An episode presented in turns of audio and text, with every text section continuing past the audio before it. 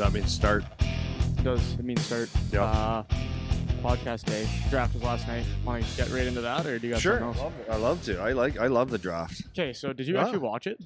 I do. Did you actually watch like on TV? Yeah. Here's why. Okay, Here's okay, why. Yeah. Because I, I I love hockey. Yeah, that's Like fine. I love hockey, and it's like I know kids, Yeah. and I train kids, and then but for me, there's also teaching, and I I watch a lot of the stuff that goes on. Yep. So when I got home last night, I sat on my couch. I didn't want to move, and Yeah. that was the best thing. So I was in and out of it, watching it, falling asleep. So yes. yeah, yeah, but okay, but you actually watched it because I Love didn't. I I checked the updates up until pick number four, Yeah. and why pick number four? Yeah. You might ask. Because Mr. Shane Wright didn't go till pick number four. Right. Um, so I didn't actually watch the thing on TV, so I didn't get the commentary or like the reactions and all that kind of stuff. Yeah. But this is this is why we talked about the exceptional status thing before.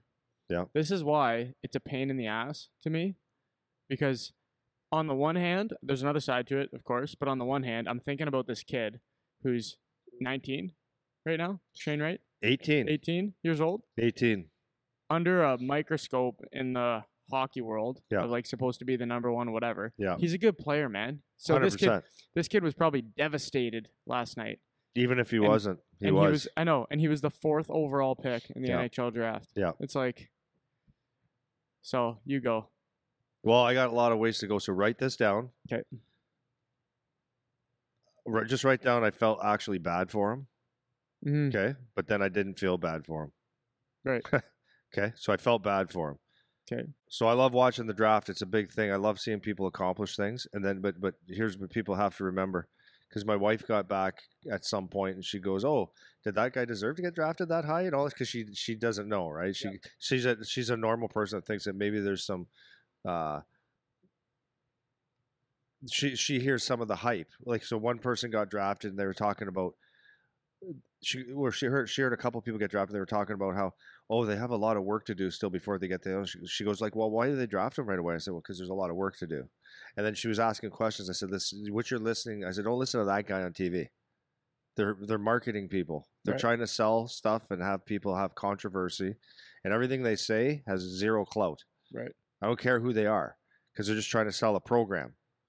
So go back to the draft and we'll go back to Shane Wright. This poor kid, if you want to call him a poor kid, took the exceptional status or applied for it. So that's their decision. Obviously, he's a really good hockey player. Now I have my I have my things with exceptional status that there's probably only a couple ever that actually should be exceptional status if we're gonna do if we're gonna go down that road. And ex- to me, exceptional status is Connor Connor McDavid walked into the OHL at 15 years old and had a ridiculous amount of points and stepped in the NHL. Like there was no doubt whatsoever he was exceptional. So maybe that's something you do. Aaron Ekblad, my one of my guys, was exceptional status. He stepped into the OHL. I still not convinced that he needed to do that, but he did, and he became a first overall pick because he was actually exceptional. And I'm not saying Shane Wright isn't. I'm just saying he got it. So he obviously is exceptional. But here's the thing: the kid gets exceptional status, so it's almost uh, almost immediately like Connor Bedard now. He well, they must be exceptional to the NHL. They got to be going first overall, and people put the tag on. But it's not necessarily the scout for the Philadelphia Flyers that puts the tag on, or the Detroit Red Wings or anything like that. It's the Sports Network. It's Sportsnet. It's TSN. It's ESPN. All these guys because they got nothing better to do than to hype bullshit for two years or three years, right? Yep. The TSN's not drafting him. Like, what's his name? Craig Button. I know he's doing his job, and he was a scout and he was a GM at one time, so he actually knows hockey. But he was not going to let this thing go that he is the number one player in the world, and he's Patrice Bergeron. But just even saying that he's a Patrice Bergeron, wouldn't you like him? How do you like? Don't say that to the kid right now, like the hype machine. Yeah. So this kid's walking around the last couple years, and I, I, from all I've heard, is he's a very hardworking kid, and he's a very good hockey player. I've never seen him live, but this kid's walking around with this thing. He's first overall in the NHL. He's going to be first overall NHL. Okay, so fine. So this kid walks around with that. So here's my next issue: is what I always tell people, and I'm not saying his parents did anything wrong or whatever because maybe they had the same conversation. But you you can't fail your kid. You have to build that Uh, common sense or escape clauses. There could be a worst case scenario. Best case scenario, maybe it's best case scenario. You do, you do go first overall. But what if you don't and you don't perform? And you and, and now it gets to that, and there's like for the lot this basically this whole year, it's like I don't know. There's other guys. So at me as a dad, I'm like, okay, son, maybe we gotta maybe we gotta look at this another way, or maybe we have to deal with it because it could happen, and I'm sure they did to a certain point. So this kid comes along and and right to the right to the morning thinks he's going to the Montreal Canadiens first overall. And then so the next part that I, I couldn't stand about over the last week or two or three, this Slafkovsky kid comes you start hearing his name over and over and and everyone's talking, you know, the writing was on the wall. The writing was on the wall. And, and everyone's putting pressure on Montreal and these and so you got all the fans saying you gotta take Shane Wright. How the hell would a fan know? What are you scouting? What did you ever scout? Yeah. Right? So all this is coming to a head over the week, and and it's like it's just a hype machine. So then the whole production, right? It, it, it's it, it's all cool, but it's like the draft could take about forty five minutes to get thirty picks, Mhm. thirty two picks, or an hour. But they make it like this big thing, you know, like, and it is a big thing. But it's like it, what we have to understand about the NHL draft, the OHL draft, all that stuff. There's things that need to be hyped, and then there's reality. So, this kid sitting in the stands. I felt so bad for him. Well, no, let me go back. So in the newspaper, that's what I was going to say. Slav, Slavkos, whatever the guy's name is, I can't say it right. They're they're kind of in the in the media saying who should be number one. Do you feel like you you're the number one pick? Like imagine asking an 18 year old kid this. Do you think you're the number one pick? It doesn't matter what I think, right? It's like, and so they're both like, I think I'm the number one. I should be the number one pick. So I heard Shane Wright saying, Yeah, I think I'm the best player, and I think I should be number one. Okay, cool because they believe they're starting to believe the hype, right? That's what I so I when I went home yesterday, Charlie and I were eating, and I said, okay, let's just say because I went through those comments and how they're going through this. I said, so let's just say you are in that situation. And so you don't even have to be a number one number one overall consideration. You could be your draft year, right? I said, how would you answer that question? Do you deserve to be the number one pick? And he goes, and I, I, gave some of the comments that Shane Wright did and Slav, Slafkovsky, and he goes, I don't know, like I don't know how I'd answer that. I said, well, I, I wouldn't answer it like, yeah, I should be the number one pick, and and I, I and and and promoting like, yeah, of course I'm the number one pick or whatever. I would never do that. Yeah.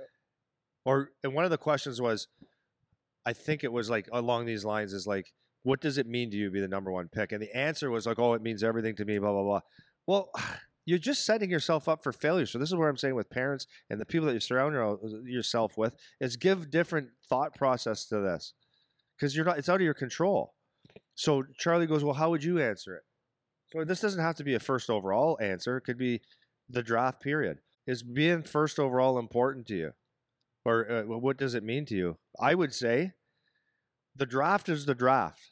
I've done everything. Like I know that you, the media, and everybody out there want to uh, have to sell things and hype things and, and and you rate people accordingly and you come up with prediction but i know for a fact that tsn isn't drafting me or or the sports network isn't drafting me so what you what you're where you rank me doesn't really matter but what i can tell you is this is i've done everything i could to be the best player that i can be and if everyone thinks i'm number one great and if i went number one I'd be honored and happy and I'd be thrilled and I'd feel like wow I, I actually everything came to fruition for me and awesome like incredible I became the first overall pick but I that's not for me to decide now I ch- I chose I, I played I've got I did what I can do it's out of my control now the Montreal Canadiens they have to choose if they want to pick me or not and that has nothing to do with the hype so I've done everything I can do and I'll be honored. But my job was is I want to play in the NHL. How I get there doesn't really matter. The actual first overall, second overall, like it's only important to the media. That's all it's important to. Yeah. But to be a first overall pick, that's out of my control, man. I just played well. Yeah. So I'd be honored to play, you know? But that's a different answer. It takes your pressure off yourself. Yeah. Do you know what I mean? Oh yeah. Well, the so like there's two uh, there's two sides to to what we're doing because the whole purpose of professional hockey is that it's an it's an entertainment avenue for people to watch. Yes. That's the whole the whole point of it. So when you're coming at it from the perspective of the n- news media or the fans or whoever, all that hype stuff, I'm not saying it's I like it or anything, but it makes sense because that's what the whole point is. The whole point is entertainment to draw people in to watch and all that kind of stuff. Understood. So I get that. But coming from the hockey player side of it, this is where what you're saying is really important because people can start to get into the hype and they can start to get into the things that don't matter, which is where what position you get drafted in, how good your style is on the ice, being like a beauty, living the lifestyle, like all those things we talk about from the hockey player perspective that don't really matter. That's where as the players and as the families involved, you can start to get sucked into that because you're surrounded by it because of the industry of entertainment. That's what they're trying to do. They need to sell a product so that people want to watch and make it interesting. So as a as a player going into this kind of a situation, and it's it could be a draft, it could be whatever whatever hype situation you could be surrounded by. It's just important to remember, and that's kind of what I think you're you're you're saying is keep the things that are important important. If you're Shane Wright, does it actually matter that you go first overall? Not really, because there's a man. There's so many picks that get all these first round guys. Like who is the? They're talking about the guy that got picked. We were talking about this morning. The guy that got picked last in the first round. That's just like a goof, like dressed in Oh, that all uh, guy that went to Tampa. His name was uh, I got it. How-. Isaac Howard. Isaac Howard. That's the name. So Yeah. so it's like, okay, man, like this is not what it's about. It's about trying to make it, and you get all these first round picks that never end up playing anyways. Yep. It's just like in the OHL, you get all these first rounders that don't actually end up doing anything or Yep. playing or being professionals or whatever. So it's like, what's the goal? Yep. Right? Is your goal that you want to get drafted first overall to the NHL? Again, I'm not saying that's a bad thing. Obviously, it's a nice feather in the cap, nice moment to have, and all that. But it's like, man, th- now you're trying to be a professional hockey. Is that what it is? Isn't when you were a little kid, didn't you want to be a professional hockey? Isn't that what you actually wanted? NHL. It's not about the suit that you wear to the draft. Right. It's not about getting the interviews and all that kind of stuff. Like that shouldn't be what your main driver is. And it's a really nice ego pat. Like it's cool to be the guy that gets interviewed and it feels nice to get the attention and all that kind of stuff. And I feel like humans are kind of just wired for that. Like we like the prestige of of that those kinds of things.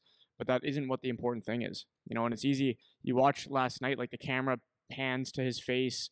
I saw a couple updates of just like Shane Wright's face. You want to catch? You want to catch the- him at a weak moment where he's Yeah, devastated. yeah, you know what I mean. And it's like this is we're talking about an 18 year old, you know. 18-year-old, So it's like he's a he's a kid. So and again, I understand that that's the entertainment business. Like that's you're trying to make a story and you're trying to make a sale, and and I get that. I don't like it or really agree with it, but that's what ends up making things interesting for the average sports fan.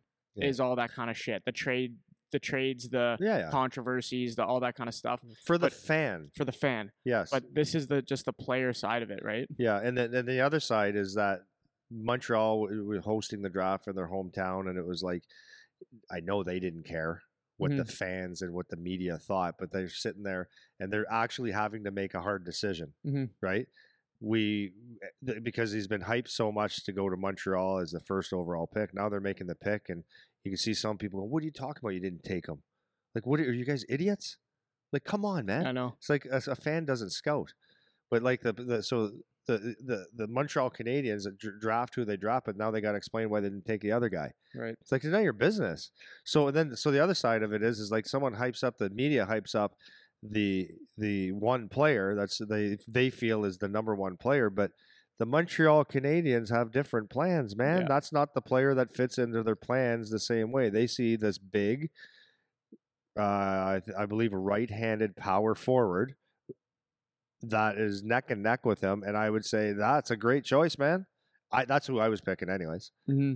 Was the big uh, Slafkovsky, just based on what I saw and Yeah. the size and the the hands and the. Yeah. Uh, that's who I take. Yeah. That's hundred percent who I was taking if I was uh, was them. But of course, I got no skin in the game. Well, yeah, and, th- But- and then you got And then they started making trades and building around Yeah. that. So it's like, yeah. So TSN, shove it up your ass. well, and th- then you look at number two, right? So New Jersey comes and they pick a D.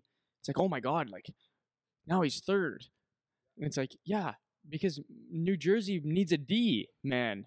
They don't need a forward, you know. So with your top, with your very very top pick in the first round, if you don't need a first line centerman in five years or three years or however long it takes Shane Wright to become a established player in the league, if he is to do that, if they already have guys that are like that, which New Jersey through their through their lineup, they have a ton of young forwards up up Yeah. front Well, they're already, strong up the middle. right? Apparently, they're So, strong up the middle. I know. So it's like if that's what they think is their organization, why would I I have a chance to get one of the top three best players in the world? Yeah. And my team right now, we have no D. It's like Yeah. you're gonna take a D. So it doesn't matter that you didn't just pick Shane Wright because he's the highest. Yeah. You know, or or whatever. So then he he falls to fourth, and it's like, man, that's not a problem. Like that's not an actual problem. Fourth is that like a fourth is first. that's ridiculous. Yeah, that's ridiculous, right? Especially if he would have felt a three like 39th, that would have been like, wow, that kid really. Well, especially if if the if it's a draft like this where there isn't really a clear first overall, where it's like the exceptional, like Right. McDavid was, or go through the last several years where you have those guys that are just like, there's no nobody's coming close to this guy. Right. You know, Yeah, we have to take him. Have to There's take not him. one centerman we have that Yeah, will ever. this is like a this guy. generational player, Right. or whatever, right? So when it's a balanced draft, that's where the hype starts to play, and they try to make it that. Yep. Like every year, they try to make Yep. it the Sidney Crosby draft. So next year it's going to be right? Connor Bedard. I think. right. I think it's next year. That's that's the hype train, and I hope this I hope this young guy takes it in stride and just plays well and parks it because you never know. Yeah. Right. Yeah, and that, that's that's what would be would be nice. So just again, as the as the players that are involved and the families that are involved, if you're in a situation where it's and like you said, it's not even about the first overall because there's not very many kids that are going to be in that position to deal with that situation, but just being drafted in general. Like you see it happen to guys all the time that they expected to be a, a second round pick and they went fifth round, or they expected to get drafted and they didn't, or whatever. And it's like there's ways that you can prepare yourself for this, and there's ways that you can prepare your kids for that because they are just kids, man. They're still just kids. Like you see guys that are 20, like we had O Dog in here today is t- going to be 22 or 21, 22. It's like he's still a kid, man. Like he comes in, he taught, he's has all this experience of playing hockey, and he's like a kid, man. You know, he's not a he's not a grown man yet. No, he's a And young, young, young yeah. man. He's a young man, and it's like the Yeah. the the amount of pressure that that type of social situation can put on you, getting that much attention. It's like kids aren't ready for that, man. They don't have Yeah. their brains yet, and it's important that you you give them tools and skills to deal with that Right. kind of pressure to whatever magnitude it is, whether you're first overall or you're potentially getting drafted or you just play in the OHL and you're trying to get ice time, whatever the situation is. Like it's Yeah. important that you try to equip the kids to do that from the player side, you know, not just Yeah. thinking of it like a fan. Yeah. Well, and so the last thing I was going to say about that is like I was, I said I felt, bad but for him. not, yeah. I felt uh, like I, I don't know the kid. Don't like. Of course, you want everyone to do well. I really do. But so I'm sitting there, and and w- when they took the first pick, it, you could they panned the camera on him, and you know he made the face like, you know, I'm good. I'm good. Like whatever. That's the way it goes. I'll, you know, that's the way. It, you know, good, good, good. But it was unnecessary, right? Mm. Totally unnecessary. And then the second, third, like they, they put the camera on a few times. You could see him sweating it out because unnecessarily he failed. But he didn't do anything. Yeah. He already did his thing. I know. He played. Yeah. And now he's like sitting in a situation where everybody in that arena is looking at him. Oh, you didn't go first. You're not that good, or that because that's what people love to do, right? Yeah. Ha ha ha. Or I can't believe it. But anyways, there's whatever. How many thousand people were? Everyone was looking at him, and the talk was about him, and everybody on TV. You could just see him like he's about as comfortable as a fart in church in that place right now, right?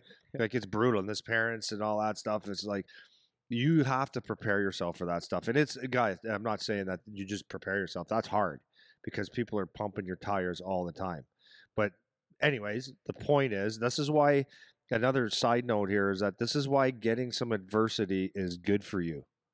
Right? Because remember Charlie's OHL draft, Seabass draft, like some of the kids when they go through this, it's really good. Like that's why being the best of the best of the best all the time isn't necessarily good. So he was an exceptional status. He didn't have to go through the highs and lows of getting drafted or the disappointments of someone told me that they wanted to take me and they didn't. Like what the hell at at 15, 16, right? So that's why like sometimes it's good to get a little bit of a shit sandwich so that you can actually go, "Oh, I can put this in perspective now." But for parents and kids like prepare yourself for reality, right? Um and th- not disappointment that you didn't get in the fir- like the first overall. That's ridiculous. Yeah, it's to your point there. It's it's a manufactured failure. It wasn't an actual. You didn't actually you didn't fail, fail. anything. Went fourth overall, right? man. Yeah, you went fourth overall. It's like that's actually a ridiculous success. Like you're Yeah. going to be every time we go back and we look at the look at the draft list, like you're etched in history now, dude. Like Yeah. you just it made it was a fantastic accomplishment. Like holy crap, and that's a failure. Like so, he's gonna go home to his family party that they're supposed to have, and it's just gonna be like a little more quiet than it might have been because they thought he was gonna be first overall or whatever. And who knows? Like I, I, hope, I, but I honestly, I hope it's. I hope he got that out of the system real fast, which I think he did. Yeah, hopefully. You know what I mean? Okay, I'm in Seattle Kraken now. This is awesome. Woo! Yeah, yeah, for sure. Yeah, uh, hopefully that's hope. the case, and hopefully that's the support he's getting from his family. I don't know anything about him personally or his family Yeah. life or anything like Yeah, that, but I would hope I would hope that he didn't have a cake waiting at home that said "Congratulations, first overall" on it. Yeah. Right? Because that would be stupid. Yeah. So But you could take the one and you could just add like the yeah, yeah, yeah. make the four. You could just do that. Change the colors Yeah, from red, that's blue, right. and white Yeah. to, to green and Yeah, blue. that's right, that's right. Poor freaking So kid. well, so th- and that's that's I think the the whole message is don't unnecessarily manufacture failures for yourself. Mhm. right? Because things that it's it really comes down to how you're looking at things, right? It's the Yep. glass half full, glass half empty kind of situation. It's like you need to see what the realities of the situation, and there's way, ways that you can prepare for that, and there's ways Yeah. that you can set yourself up to to fail. You Yeah. know, and so we especially we have a bunch of guys now that they're starting to get to those higher levels, and they're going to be coming Yeah. across those situations, and it's not if if something doesn't go exactly the way that you wanted it to go in your head, that doesn't mean it's a failure. That's right. You know, that doesn't mean it's a failure. Like. I played, I played road hockey in my front little cul-de-sac there when I was a kid every day, playing when I won the Stanley Cup and playing when I got drafted and playing all that kind of stuff. And I didn't get any of that. Right. And that doesn't mean that I am a failure at life and I um, can't do anything well and I'm no good at anything and I wasn't a good player and it was a waste of my time and it was a waste of my energy and all that kind of stuff. It doesn't mean any of that. Yeah. You know, and it's really important that you guys know that, especially the kids coming up, because it can be devastating, man. Like you can see kids just freaking getting crushed by the pressure of everything that's going on around them because they don't have any tools to deal with it. So it's just really important that Yeah. you you make sure as the kid you're doing the best you can to to prepare yourself for those realities, and then as the family you're you're doing the same thing. You know. Well, it was really neat yesterday because as you're talking about that, I was thinking about uh, like we have like some of our kids that have didn't get the glory early, and now they got like like we got uh, Caleb who got a full ride to uh, St. Cloud, Cloud, State. yeah, that's, that's a right. great school, man. What a good player, and he just kept pushing on, and he just hey, I got to play hockey because I love it, right? We got uh, Adam that's going to RIT. We got like all these guys are going to get their glory. It- It'll come, man. Yeah. Um, but what was really neat to kick off the draft last night is Martin St. Louis was the coach of the Canadiens. yeah. Did you see his I little talk? no. Anyways, uh, it was it was interesting. Like I like and I just I'm like just get the draft. Like I I have a hard time not swearing about this, right? yeah, but just get the get it going. Pick your guys. Like what's with the stuff. But anyways, Yeah. he he was talking about how this draft day is like very exciting for some of you guys. And here's a guy who was never drafted. He goes, "This is the first draft that I've been attended. He that he attended." And he played how That's many years? interesting, I eh? think he's a Hall of Fame. I don't know if it's Hall of Fame, but there you go, man. Yeah. There you go. There's that's what the draft means. Yeah, At the end of the day. And he just told us guys, if you want to do this, you can accomplish anything you want. And this is a guy that's like five seven. Do anything you want, just keep pushing forward. And I think that was out of the draft. I think that was the best message that message that was there from a guy that actually was in that situation. Yeah. Right? Seriously. So, And just like looking at the looking at the list here too, it's it was because I didn't I didn't watch all of it like I said, but oh, my and- friends, my friend, a guy I grew up with, played uh, goalie with my brother. His uh, son went fifth overall to Philly. oh yeah, Yeah, Cutter, go Cutter Cutter Yeah. Gauthier, Yeah, way to go, Cutter. Awesome. that's cool. Yeah. Um. Sudbury, Ontario boy. Well, Sean was his dad. Yeah, yeah. Did I ever? Um, Oh, sorry. Can I just tell you this story? Sure. Charlie was asking me this last night. Uh, how do you know uh, Cutter? Because he. So, which, by the way, Yeah. Cutter. Well, it's the best name. What a ever. name, Might be the best. It's better name than Charlie. Yeah. I'm sorry. I should have named my kid Cutter. It's, isn't that a great name? Yeah. His middle name is Rules. Really? Yeah, Cutter Rules Gauthier. Yeah, isn't that great? that's Good looking name. kid, eh? Big boy. Yeah. So, yeah, I was talking to his dad. So, uh, so my brother. This I don't know if this is in the history of the world this ever happened. Charlie was asking, goes, "How? Now, what's the connection with you and uh, Gauthier?" Because weren't you supposed to train him like two years ago? I said, yeah, but he was in the U.S. This whatever doesn't matter. Okay, let me tell you a quick story. My brother's growing up, Sean Gauthier and my brother Daryl Pocket, and another goalie named Richard Shulmistra Oh, yeah, you told me this. played all their life, Yeah. right? Minor hockey. Yeah. Minor hockey life together. One of them always had to cut. It was always uh, someone always had to get cut. It was always Richard. So Sean, a minor midget, Sean Gauthier, Cutter's dad, who's a really good goalie. Him and my brother were the one-two tandem. They were unreal. Cutter gets moves up to major midget, I think it was, or maybe he moved away. I can't remember exactly. Did I say Cutter? Yeah, Sean. Sean. moves Yeah. away. My brother is the goalie now, and Richard Shulmistra is the not a backup, the one-two. Okay. Mhm. All three end up playing professional Yeah. hockey. My brother signed with Washington. Uh, Sean signed with or signed or got drafted to Winnipeg. Richard Shulmistra went to uh, uh, went to whatever college, and then he got he played with uh, New Jersey. Mhm. So you take a small city like, and then Brian Savage was uh, their their top centerman. So four good guys. One had to get cut. Out of all those guys, Richard Shulmistra, the kid that never made the team, played the most games in the NHL. Ha! Really? Eh? But how do you come? How does that happen It's in a crazy, small man. town? I know. You got That three you have guys three guys that that can play in the NHL. Yeah. You can't even find one goalie to be a junior guy in most places. Yeah, seriously. That's Three hilarious. kids played uh, had NHL contracts from one team. So It's I'm incredible. I'm looking at I'm looking at the list right now from the first round, and interesting, only two two of the 32 were OHL picks. Um, lots from the Dub, lots from the uh, U.S. National Development Program, Yep. and uh, bunch Europe. of bunch of Europeans, man. Most of it was Like Europe. we got we got a lot of Europeans here, man. It's a, it's Yeah. It's pretty Slovak league, the Liga or whatever. Is that how you say it? incredible. it's like it's it's so like here's the here's the the thing right it's like for the guys that like even if you're playing in the OHL or whatever it's like you think you're there eh it's like you think you're there you think you made it it's like you're not even close we had we got two guys in the OHL that were in the first round right Yeah. so it's two over is there seven rounds There's seven so rounds. that's, that's 14 on a, if if that's the average, Yeah. which it'll probably end up being more than that. But let's say it's Yeah. let's say it's even if on average you got four picks, right? Yeah. You're talking 30 guys Yeah. that are drafted from the OHL of the in the whole NHL draft. Yeah. So in the OHL where you're like the best of the best development league, we're talking 30 guys. Yeah. Of the whole league. Yeah. In that draft year that are Yeah. getting, you know, it's, it's, it's like very it's very cyclical Yeah. too. Like some years Oh, you'll have like half for of, sure. half of it's uh, CHL. Yep. But here here the bottom line is there's like this when you start looking at numbers like that, you're going to realize it's such a huge huge huge world. Like one kid got drafted out of um, a Minnesota high school first round yesterday. Really. Yeah. I know. You go what? Well, because he's big and he's good. I forget his last What name. you got around the pick? So I think it's uh, 17 to 20, 25. Minnesota. No, wait. I want to see who this is. Yeah, Chaska High. Yeah. Sam Rinzel. Yeah, Yeah.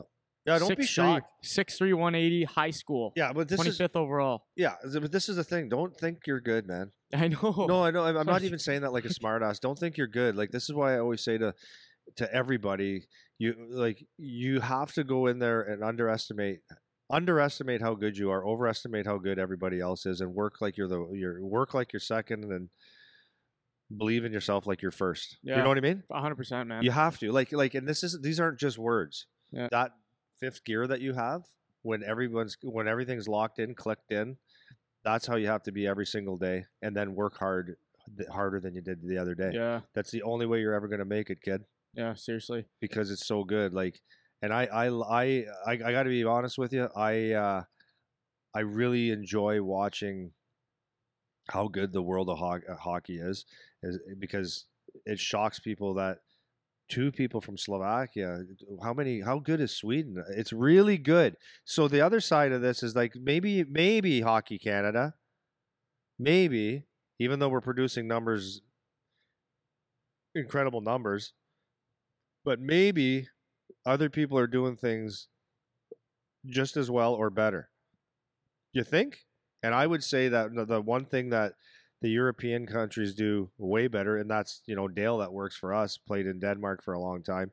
He said the physically they're in shape, like nobody's business. He goes, we can't compete with their with their fitness levels. He goes, part of it is because they grow up and a lot of them have to do military service, so they get that right away. And but Webby went over there to Sweden for a while, and he come back and goes, boy, do these guys work? He goes, they work. Yeah. So Well, you know, yeah, there's it's a it's a big big world. yeah, for sure. So on the on that note, thinking about you know players coming from other places, it's like you don't know what they do, right? And this is the other thing. So it's like even I'm looking at 10th overall Pavel uh, Mintyukov that came from Saginaw, defenseman, good player. I like watching him, man. He's good. So he's from, I would imagine Russia. So this guy's from the OHL on paper, but he's from Russia, right? So Dale, speaking of Dale talking about when he was playing in Denmark, he was saying that their two mile time was expected to be under 12 minutes. Yeah. Two mile So- run. Two mile run. So if you if you do go to the like standard 400 meter track, that's eight laps. Yep. Right. Yeah. So you're doing eight laps. That's going to get you more or less 3,200 meters. Right. So that is fast. Yeah, you're running. That is fast. so the the top kid that we had doing it, which it didn't include everybody, that but the top kid that we had it was over 12 minutes. Yeah. And he's 17 years old. Yeah. This kid hums. This kid's got an absolute tank on him. Yeah. Right. Nobody else broke 13 minutes. Yeah. Okay, so we're talking like professional athletes coming from Europe. Not they're not here. Everyone always talks about how how tough the Canadian hockey players are. It's like, yeah, maybe we have some grit and we have some toughness. These guys are in shape, man. These guys can go forever and not get tired. Yeah. Like these are the guys you're competing with, right? And this is why people get people get you know the, when we talk about the seriousness of like when you're trying to be an actual an actual good professional like how serious you have to take it it's like this is the competition dude Yeah. you think you can run a 12 minute two mile if you think you can you're off your rocker if you think you can do that Yeah. like that is fast man that is humming and so these guys are and typically by a pretty big kid. that, Not some little yeah, runner guy. for yeah, Yeah, for the big weight too legs, that's what i'm saying yeah for the weight right? muscular, not just a not just a marathon looking Yeah, guy. right? Yeah. So it's like there's so many different pieces of the puzzle. It's like, yeah, you got the grit, okay, but are you in shape though? Do you have the skill? Can you skate like this guy can skate? Can you see the ice the way that this guy can skate? And when you're going to, you look at a draft like this and you have these kids that are coming from all corners of the globe, all with different training styles, all maybe to your point of Hockey Canada, maybe let's take a look beyond just what's right in front of our nose here because they have some things that we don't have. Absolutely. And this is why I, I mentioned this the other day when we were talking about kind of just some training concepts. Somebody had asked me, is there anything we can take from bodybuilding as athletes? And it's like, don't close any doors to any resources ever. Like, you never write off something because you think it's stupid or that's not how we do it here or nobody I know does that or whatever. You should have all the doors, all the windows open just on the off chance you can pick something up from somebody or from something that is helpful because it's so competitive that you're look you're looking at some of these kids. And the crazy thing about this too is that most of these kids, I would wager, aren't going to be NHL pros for very long in that first round. Of those 32 picks, I would love to see. I don't know if there's a, a stat on that, but how long the Well, average? We're gonna know in about eight years. Yeah. Eight years, who's actually gonna establish himself as a pro? Because again, it's it's uh it's all the it's the first date right now. It's the sh- jersey, it's the pictures. It's you're the best. We're so thrilled to have them. But then the reality is, is when are you fitting in that lineup? When you go to, if you're going to that kid that got drafted to Tampa, when do you think you're playing there? And he might be there in two years. well, let's let's do this. Let's, Let's- pick pick a year. Pick a, any year in the last like decade. Last decade, Like- okay, uh, like so, two thousand. I'd like to go Eki's draft, two fourteen. 20,000 or 2014. Yeah, two thousand fourteen Eki's draft. draft. All right. So, so Eki's draft was obviously first overall. Aaron, So that's Aaron Ekblad. Yeah, Aaron. So he was he's got 500 games, 554 games played, eight seasons. Sam Reinhart, number two, 532 games, eight seasons. Draisaitl, third, good draft. Yeah, it's good draft. Jesus Christ. Draisaitl, eight seasons, 558. Bennett, 483, eight seasons. Now this is where we start to get the drop off. So we got Did- one, two, three, four picks. Yeah. That have played basically every year. Okay. Next pick number five. You remember who it was? No, Michael Dal Colle. wow, well, played in Oshawa. 112 games Yeah. over five seasons. I want to see where he's at now. And he's he's still in the AHL. So he's plays for Bridgeport AHL. Yep. Next one, Jake Virtanen. Oh, he fell apart. Yeah, 317, six Yeah. seasons, and he's he's gone now. Is he Yeah, plays still? uh, he went to I think went he went I think he had there were some issues. There's some issues. Yeah, right. Some Yeah. so So, there's a there's a reason he had some so issues. so we got so we got four picks so far. Yeah. Five and six gone. So he's in the KHL now for Yeah. Tannen. Yeah. Seven. I'll just do the top ten. yeah, go. Seven. It's great. Hayden Fleury. Yeah. Remember him? Yeah, yeah. I sure. don't even remember him. Yeah. So he's played 300 games, six seasons. No, sorry, 200 games, five seasons. Yep. For Hayden Fleury. Yep. Uh, he was drafted seventh overall to the Carolina Hurricanes. Yep. Uh, number eight is Nylander. And uh, sorry, yeah, Fleury's now uh, on uh, Seattle. He's been up and down. Yep. Good player. It's still early. Yeah, he's Not in really, though. Seattle. It is and it isn't. Yeah. Uh, next one was Nylander, eighth overall, seven seasons, 400 games, 430 games. Uh, ninth overall, Was it- Winnipeg. Well, it's not the Willie Nylander. William. Yep, Okay. Nylander. Yep. Winnipeg Jets. Uh, Nikolai Ehlers, Good seven player. seasons. Uh, ten Anaheim Ducks. Nick Ritchie. No, no. uh He's done. He's yeah, so he's fallen off too now. So now from the for the rest of that first round, whereas like this is the most you're gonna get. So we had other notable names would be uh, Larkin, fifteenth to Detroit. Tony DeAngelo, Yep. notable name, but 200 games. Yep. Robby Fabbri. Yep. Jared McCann. So for the rest of those guys, we got like four seasons, 42 games, three seasons, 53 games, three seasons, 37 games. Uh, number 23, Connor Connor Bleackley. He went to Colorado, nothing, not one game.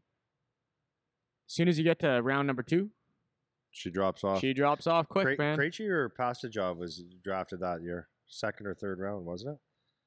Not Krejci? Pastajov. That's uh, Yeah, not Charlie's Pastajov. buddy. Uh, Pasta in Boston. Pastrnak, Pastrnak. yeah, he was 25th overall to Yeah. Boston, 510 games. So you go do that whole draft over. Yeah. Aaron may or may not be the first overall. Well, May- he still could be. you got Leon Draisaitl, I know. third, I know. right? So, anyways, point being, you look back on some of these guys because once you get to the second round, it's like in in that second round, there's another 32 picks. 1, 2, 3, 4, 5, 6, 7, 8, 9, 10, 11, 12 of them never played one game. And only one, two, three, four, five, seven played over 100 games. Yep. Only seven. Only seven. Yep. In that second round, played over 100 games in NHL. Yeah. Right? So it's like, you think you're there, man. You think you're there. Man, I'm telling you, there's a lot of late bloomers. There's a lot of kids like we we t- I think we talked about NCAA and uh, OHL last year. There's that. So the, does, do you develop more in the NCAA? You're a little bit older, or whatever. We look at those two things, but we, uh, we remember I said like the Americans, most of the Americans uh, think of the OHL and they don't even know what it is because Mhm. that, that process doesn't even make sense to them. Yeah. Well, okay, what about a kid in Sweden? Like their process is different. They're not thinking National Hockey League at 18 necessarily because they're playing in a, a pro Swiss league or a Swedish league, Finnish league, Yeah. and all that stuff. Like guys just continue to get better. Mhm. And those guys, I'm telling you, man, those guys in, in Europe that are playing in these club teams, even, like I said before, they work. Yep. They work. So if they're working their ass off and they're actually and they're very talented, then they that's why look at look at Detroit. There's they they Yzerman, right? He's he's building his. Oh, yeah. uh, they got their uh, Swedish or European scout, and he's building the best guys from out there. There's a reason. yeah. There's a reason, man. Yeah, seriously. So I, I had kind of just like an interesting thought. So if you're, Okay. because I don't know a lot about like the backside process of this either. So like what go, you, maybe you know more than me, maybe you don't, but we could just talk about it, see see Okay. where we go, where we take it. So when you're trying to build the team as uh, one of these professional orga- organizations, at what point from maybe some of the people that you've talked to around what pick, let's say, if we can put a kind of number on it, does it start to be like, I, like this guy probably won't be a organization changing player, and how do you build? So if I have, if I'm Montreal and I have the first overall pick versus your Tampa Bay or Edmonton had the last pick of the first round, how does that change? How would that change your perspective on like how you're shaping your team or like what it means for the draft? Because to me, it seems like if you're outside the top five, it's like now it's kind of like mm, I don't know. You I know don't what I mean? know what though. Like I don't know what this player is going to end up being. I feel like if you're inside the top five, it's like this guy's going to be. If he doesn't pan out to be a top player in the You're a NHL, bad, it was a bad draft. then, or it's just kind of the kid was a bust, Yeah. right? Like you were expecting him to be good and he was just Yeah. a bust. But after pick number five, it's like, what are we expecting out of these guys coming in? So if we look at even guys that are up there, so what am I? What are my expectations of that player coming to my team? That's a really good question. Do you have anything like from guys, people you've talked to, or like scouts you've talked to, or like what they expect when they're going into a draft like that? No, that's a really good question. I. I, I, I know. can't give you an answer on that. What about That's- even even from the OHL? Like, what about the OHL perspective? Like, if you're because it would be the same thing, just scaled, right? Yeah, no, I, I I agree with you. I think I think wow, the OHL is a tough one too because you're looking you're looking at uh you know the kid that's a, maybe a little bit more advanced and stronger has got, got- got a bit of an advantage. I think. Yeah. I you know that's I think that's why you can beat the interview process to death, right? You really can, but uh, I think if you do it correctly and really do your homework, I think you could get a probably a better read on what type of player you're going to get. Yeah. Like I honestly, if I was running an organization, and I mean, I, I don't know if you can do this to 600 people, but I mean, the area scouts and all that stuff, they do a good job. When you, I guess, if you identify the players that you like, I would do homework till the cows come home, because because both ways, right? People can fool you uh with with their you know their disguise of like i'm a hard worker i stay out of shit and uh all that stuff but like they can fool you with that but they can also fool you with how how hard they actually work because they don't they're not all they're not all shits and giggles right? Or they're not maybe the best guy. So that's why you'll get a guy that a martin st louis or whatever whatever man Mhm. whatever pick and they shock the shit out of you. But the, the that team probably saw this the one thing like nick paul. Like what a player this guy is Yeah. right? But anyways my point is you never know. Like so if i'm if i'm looking at a team i someone asked me the other day I- was it you? Someone asked me would you build your te- team? Maybe it was uh, mitchy asking me if what i if i was running a team would i build my team like would i go with a skill guy or like what would i do? And i go every single time. For me. Yeah. i don't think skill's worth a diddly shit if you don't have the grit right? So i will take i, I need to know that a guy has so much fire. Like for example yesterday we were doing a scrimmage mitchy asked a couple of kids and he knew the score. We were playing a cross ice game or whatever mini game and most of the kids didn't know the score. He asked the one kid and the kid goes four nothing because he knows. And he competes and he's trying to make plays and he gets not upset like a little baby kind but it's, it's important that he wins and he knows the score and it's done properly. Like there's a little thing there okay put that one. Go to the guy's gym. Find out what he's working on. Like hey i would like i would for for a scout if anyone that comes through this i would be so thrilled for them to say what are your workouts like? Because i know our kids they'll go okay so on may 28th this this this Yeah. this is what i ate and it's dialed in. That's something. Yeah. okay so that's that there's something. This kid's been doing this and this for that long. He's been i've got two years of workout sitting there. So number one he knows how to work out he writes it down he's aware of his stuff he eats right whatever. What do you do on the ice and all these things? Who do you hang out who do you hang out with? Ask those questions like how do you play? Like not the because i know in the in the interview process that a lot of the times they ask questions and it's like who who does your game who does your game resemble? And they write down okay uh, this guy and it's maybe not that much thought but i would dig into that so much. Mm-hmm. right? And, and, and really dig that, you're going to find your players that way. Yeah. So anyways long answer or a long bunch of bullshit to say i don't know the answer to that like i don't know when they say i, I don't think it's going to make a difference but I, I honestly if i'm like i think steve Yzerman is unbelievable like i think the way he builds It's it my boy. well hey dude Yeah. you got to give credit to where he is man this Yeah. guy's smart look what he did in tampa that's his team Right. that's his team. Yeah. Now he's going to Detroit. And you just look at even how he uh, fired the coach. He the, the, think about this, okay? Everybody knew Jeff Blashill was going to get fired. Okay, and people were saying like, why didn't he? Why did like fire him? He's not winning. Well, number one, the t- he, no one's winning with that team, right? It got blown up. You can't win. So he he he let this guy coach and gave him an opportunity. And and I'm not saying good or bad. He but he gave the guy the opportunity. Till the t- point is now it's now your time's run out. Now we're not getting any better at all. Right. But did he do it at the end of the season or beginning of the season, mid season, or just frustrated? No, he let him go out like really gracefully. Yeah. Right and eh, I don't know if it was a mutual or whatever. It doesn't matter, but he, he even let that go properly. Yeah. So then he's got these draft picks, and you can start to see it build. And in a couple years, you watch the Detroit Red Wings. Right. He's going to have the right places. Now he's got the coach for the right time to come in at the right time and place, and boom. So my point is, again, long story short, short story long, is there's guys out there that know exactly what they're doing, and I don't think, I don't think they say, 29th overall, like, you know, whatever. I think at seventh, last pick Yeah. of the draft, they're looking at, no, this guy has this, and we're going to see it develop, and uh, you don't give up on him. And you look at the Detroit Red Wings themselves, you've got the Tommy Holmstroms, the Datsyuks, the Hederbergs, Zetterbergs that were drafted late, anyways, Yeah. And you don't know what you're getting, man. You don't know. Yeah, That's well- why the homework is huge. And this is just back to the to the hype thing. People don't see the build.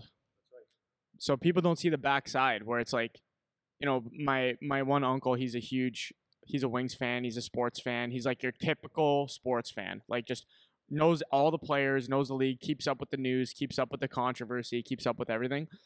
And he's always like it's a very uh very short-sighted emotional reactions to watching sports. Right? Fire the coach. This guy sucks. They need to trade this guy. They need to Well, yeah, but there's a process. But but yeah, there's a lot So- of things So going into this. Saying that, you fire the coach. So let's go Jeff Blashill. Fire him two years ago for who? exactly. We're gonna bring who are you going to bring in? Exactly. He's not going to change the team. Yeah, the team the team sucks. The team right? sucks. They And that need guy did everything he could. He probably Right. pulled. He didn't have any hair. But he probably pulled it all out. Yeah. They right? need time, right? Yeah. And people don't see that back side of it. So so Yzerman sits up in the in the box and every time they get scored on it pans up to Steve Yzerman just like, "Oh, what's he doing with this team?" Meanwhile, he's got like the next 5 years mapped out in his book and this is how it's going to go for the next 5 years, you know? And people don't see that part of it when you're trying to build a team.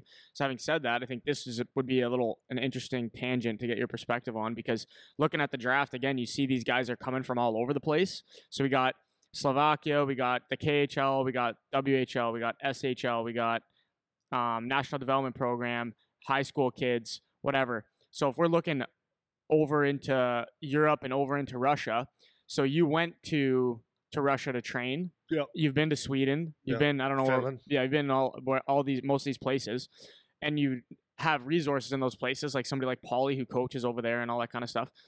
So if you had to compare like some of the focuses and differences and how they develop players and kind of where they put their emphasis, but if you're you know Russian versus some of the Swedish or European leagues versus in North America versus even Canada to the states or whatever, do you remember like when you're over there training? I'm particularly thinking about Russia when oh, when you were over there training the Russian players. Was there a particular focus or, or things you saw that were different in the way they did things in terms of training their players to get them ready for professional? That was how how they did it, or what the process was, or kind of what the comparison looks like. It was, I think, one of the reasons Igor brought me over because it was kind of going in shambles. The training He- in his mind, it was kind of like there was no clue. Mm. So when I went there, I think that's what the case was. He actually told me that he goes, "Our coaches need to see good practices and good training because it's gone." So I there's I can't give you a good answer on that. And their fitness was like, uh, there wasn't anything fancy, man. There wasn't this anywhere. Really? Yeah, I was That's out with, surprising. I was I'm thinking of like old Soviet Union, like well, is- military well, camp, yeah, right? but this is the thing. This is the thing. Uh, that's how it used to be, right. and to me, that's kind of the best, except for it was extreme.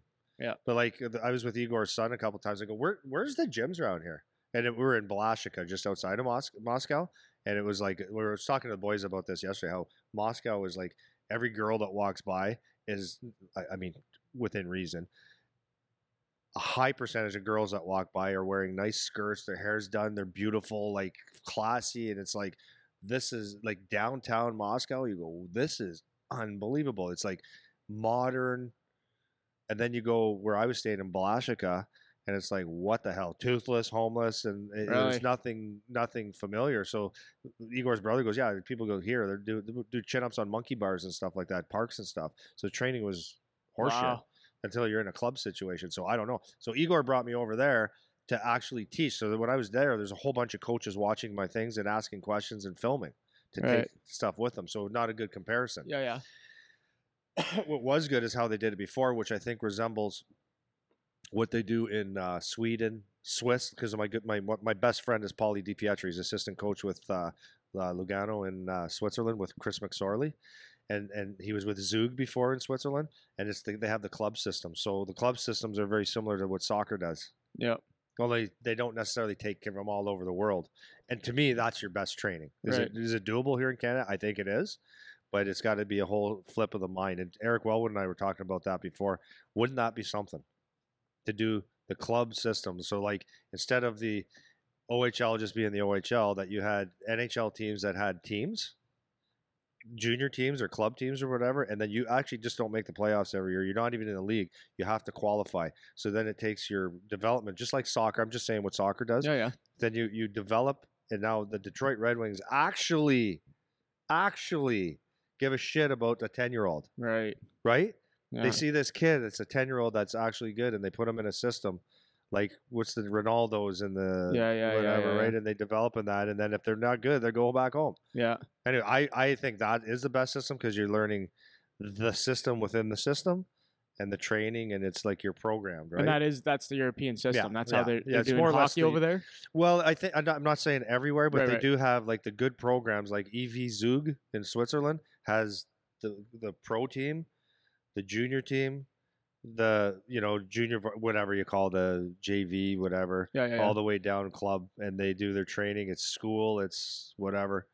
I think that's the best way, and I think Yeah. you know what the way that the way this uh, crazy shit's going right now, why not, why not? yeah. Like I used, to, I would have said a few years ago, like let them have fun and all that stuff. But you know, people are moving away and doing crazy shit, anyways. I actually think that maybe that's the way to go. And Yeah. I'm not saying ten, but I'm, I'm saying probably maybe around maybe around the Bantam age when you start identifying kids that are 12, 13 years old, and you put a program. So let's just say like in the southwestern Ontario region, if you put a program that's like you take a big Chrysler or Hiram Walker or you know a, a big booze company, a big like a billion dollar company, and they say, yeah, let's let's invest in this, just like Liverpool does. They have a big, huge corporate sponsors, and it's like that's their business. yeah. So like let's just say, uh, you know, one of our local billionaires around this area or hundred to millionaire guy says, I'm going to develop this team, and you have this, right? Think about it. This is actually a great setup. This I know. This is what I was just Right? gonna get to. Yeah. So your coaches come in and you're coaching the you're coaching the 12 year old team. Okay, that's your job, Eric. Mhm. And, you- and where did you coach before? Well, you coached. You were the head coach of the. Uh, um, you're the head coach of the Oshawa Generals before. You did that for five years. Really, you're going to coach Bantam? Yeah, yeah. We're here to develop kids. We're developing for this program, and then those. Now you have your coaches all in one system yeah. you have the same thought patterns like you got the same people thinking the same thing same goal so like now your success as a as a bantam coach or a U six fourteen coach has a huge uh, stake into how the pro team and the junior team Right. develop so now do you think the the, the pro coach or the, like if Steve Yzerman, let's just keep, we'll, keep, we'll say we're the Detroit Red Wings organization, right? Club Detroit, tr- Club Red Wings. Yeah. So now you're you're here uh, uh, training kids, and, and you're outside of my program now, like Steve Yzerman's program. No, no, no, you're not spending enough time on small area games. You're not doing it. You have to do that, and you know, or else you're fired, and you care because you might be the next coach of the club the club That's team or the, the pro team Yeah. one day Yeah. right? And you're taking these kids up, and it's now it's a family. So the next thing is you've got the 14s seeing on the ice after or before the 15s or the 16s, and the 16s seeing the juniors. Everybody wants to get to that that next level, and you know what it takes. Yeah. And you see everybody every day, the dedication, the hard work, the the everything rubs off, and that's my biggest thing ever. And every, anything I do, everything you do is the same thing. Who you hang out with, I'll tell you who you're going to be like. Yeah. So if you're around like-minded people that are actually goal-driven and in the same system, your chances of success are a lot better, in my opinion. Yeah, and I and the thing too is I think a lot of places they try to act like they're doing that anyways without it being like an official uh, system where that's actually happening one step to the next to the next. because that's that's probably what what you'll see. I know in other sport, you're saying in other sports, it's like that soccer, particularly in Europe, where you have that this step, then this step, then this step, then this step, and I think people, are, like you said, people are looking for that anyways. You know, and that doesn't mean you have to be a lunatic parent or a lunatic person to. But if that's what the process is, that's what the process is. Well, if you're But you're not a lunatic if your if your kid is okay. So you're a lunatic if you think your kid's a superstar and he's ten. Yeah. kind of a lunatic. Yeah. but you have to nurture his skill. I Right. get that.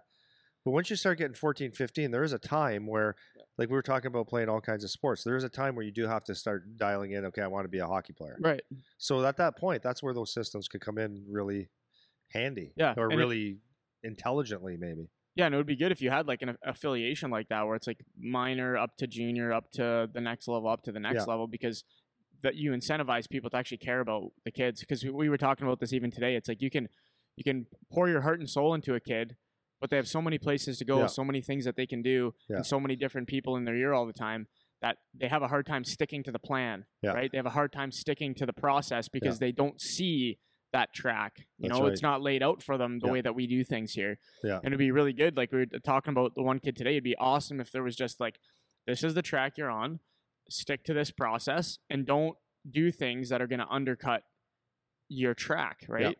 That's and, right. And it's it's important that people understand that. But Yeah. the way that the systems are now with how they develop kids, it's not really like they have that that th- this is what the process is outlined and defined where they can Right. see it. Right. You know, so for those kids that are at the age where they can start to be serious, they don't really know where to, where to go or what to do. Yeah. You know what I mean? Yeah. Well, can you imagine? So I was just I was thinking about this as we're speaking. So can you imagine? Like people move away now. People go to all like you said, they're all over the place spending all kinds of money. So now, if if a club owned you now, now they own you. They own you now. That's fine though. And then if you if you're just not good enough to make it, they can release you, and then or or or or another club is able to buy you. It's going to cost you. Like if I develop you now, here's the other interest in developing a player. If I can develop you, and you've been in Power Tech or Detroit Red Wings system since 14 or 12, whatever, and I've developed you, and you're really good. And now if if Club Chicago wants you, like it's financially good for the for, like yeah, you'll pay. Yeah. You're gonna pay. That's right. But now think of this. It makes life actually kind of simpler. Your club Detroit, Club Detroit is run by Steve Yzerman, let's say, or whatever company, and now we have one power skating coach or two. This power skating coach doesn't have a have to run around all over the freaking place with their skates Yeah, trying to teach it, centralized, trying to get things. Now they could have this, you know, four or five teams that they work with exclusively, and the power skating is run by her or him. Yeah. Period Mhm. right? And this and the skill stuff and the coaching and the X's and O's and stuff, the fitness, and then these people can get, sit together and like collaborate as a team. I think it's the best way to go. Well, and it And, brings okay, that. and here's a, Maurice Seider, Yeah, yeah. Yeah. Detroit Red Wings. He was a first round pick. Remember a couple of years ago? Was it last year, the year before, when he was drafted? People were like, "What? He? w- Why would they take him? They had all these other people. I think he went fifth or seventh overall. Well, guess what? He just won this year. He won the the was it the uh, Calder? Yeah, Yeah, Calder. Rookie of the Year. Yeah. Victor Hedman didn't. Yeah. and he's like big like that, and he Yeah. plays. He might be better than that. Who Yeah, knows? That's right. So he came out of a German system like that. Well, and the thing too is it brings uh it brings like a community element to it too. Because one thing I find with us, particularly with minor hockey, as kids start to come up the ranks, even with us, we have the Windsor Spitfires here, right? But there's no like connection. There's no connectivity between the minor system and the junior system, and from the junior system to whatever the closest pro system would be. You know, so it's like even in even in Toronto, if you look through the through Toronto, like the Toronto Marlies, the are the trip. There's the AAA team, the Toronto Marlies, the actual team's the AHL team, but there's not really like a. These things are actually connected.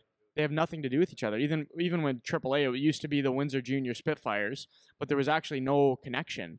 So you don't have the coach of the Windsor Spitfires coming in to talk to the 13 year old team Yeah, about this kind of and stuff. part of it is because the draft part is out of their control. So you can, if Right. you, if, so if the so Billy Bowler and and his coaching staff of Marc Savard right now and Andy Delmore and and Juggy go in and dedicate extra time to the to the Atom Pee Wee Bantam Yeah. and midget doesn't do anything for Windsor. Spitfires. Well, they can get drafted to the London Knights, so you're you're welcome. Yeah, yeah, Right. yeah. So that's what that's why. yeah, it makes it difficult for you to Yeah. to because I, I didn't even think about that. Like with the draft, it's like now it, it makes everything so disconnected because you can pick anybody from anywhere.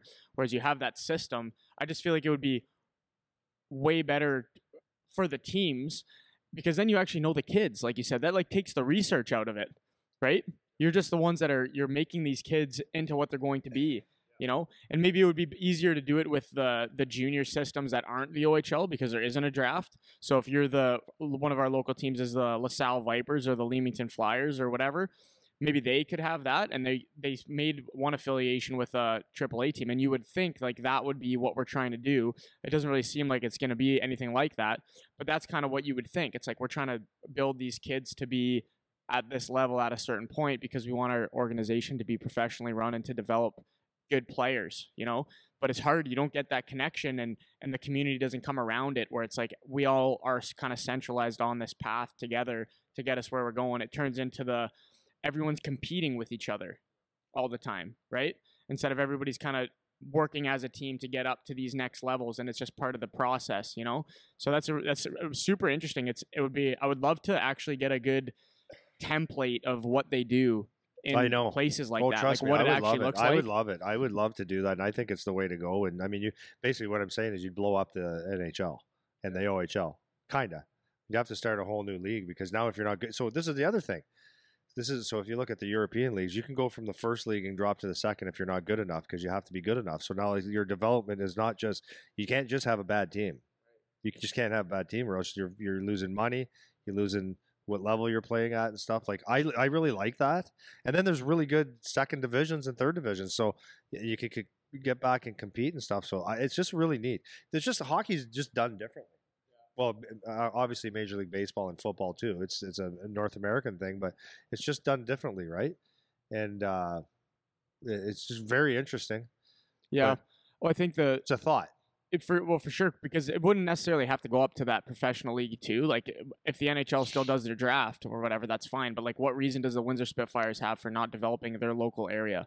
Like that would just They be don't better have for, a reason. Yeah, that would just be better for everyone. Like even the, in terms of the chemistry, because Yeah. you know the personalities now that are coming into your program, right? Yeah. You can shape the character of how your program's going to be run. Yeah. Instead of from the on the, the the draft for the 2022 OHL players, you get the one kid that worked on the farm, the other kid that lived downtown Toronto, and the other kid that's from Michigan, all coming to the same team that have they don't know anything about Nothing each other, about they each have other. nothing in common Yeah. or anything like that. So it Yeah. just seems like it would better develop even from the team standpoint, like a Yeah. chemistry or an identity that they have from when they're young or whatever, you know. But because Yeah. because I actually forgot about that. Like soccer is completely like that. Like Yeah. that's it's all that club system stuff. There's no drafting. It's just like you move move up. Like I didn't even really think about that. Yeah. Well, I mean, like Messi, right? He moved away, and a lot of these kids they get identified when they're like ten. Yeah. Well, you're moving to Barcelona. hmm Well, for those guys, I, I live in a shithole. Yeah. I live in a pile of garbage in in uh, whatever country I'm from. Of course, I'm going to go Argentina or something like that, Yeah. right?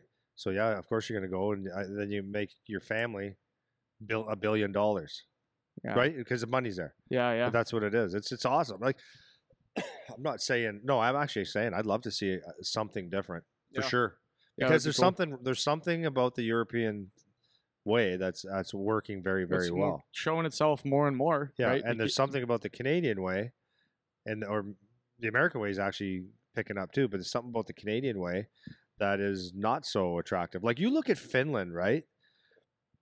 Finland and Slovakia. I don't know what the population of Slovakia is. I have no clue. But a, a country like Finland and Sweden, okay, let's just take those two. Popul- as far as population goes, I was going to say population wise. Yeah. As far as pa- population goes and rinks per capita and all that stuff, it's like diddly shit compared yeah. to here. Yeah. So what are they doing? That's that's good. There's there's something. Yeah. There's something. Right. 100%. I love it. Cool. Well, uh, I think that was like kind of interesting. That was a f- I actually enjoyed talking about that. That was cool. We just we just uh, winged it. Yeah, we just we just ran off off the rails here. No, we didn't even do our topic at all. But No. I kind of I kind of liked it. So hopefully you guys uh, found that kind of interesting. So I think do you have anything else you want to say about the draft or anything like that? Uh, Well, we just end off that topic. We can wrap it up let, let me just think here. 'Kay. At what point do we decide to go to the draft or not? And I think, well, first of all, you have to be rated. Oh But- yeah, yeah. But like, if I, I would be like, honestly, like, what's be- be- understand like the hype and all the it's a dog and show pony show and it's a it's prom night, right? Yeah, that's prom night. It's prom Yeah, night and, and everyone gets a nice suit and stuff and your families go down there, but like for who?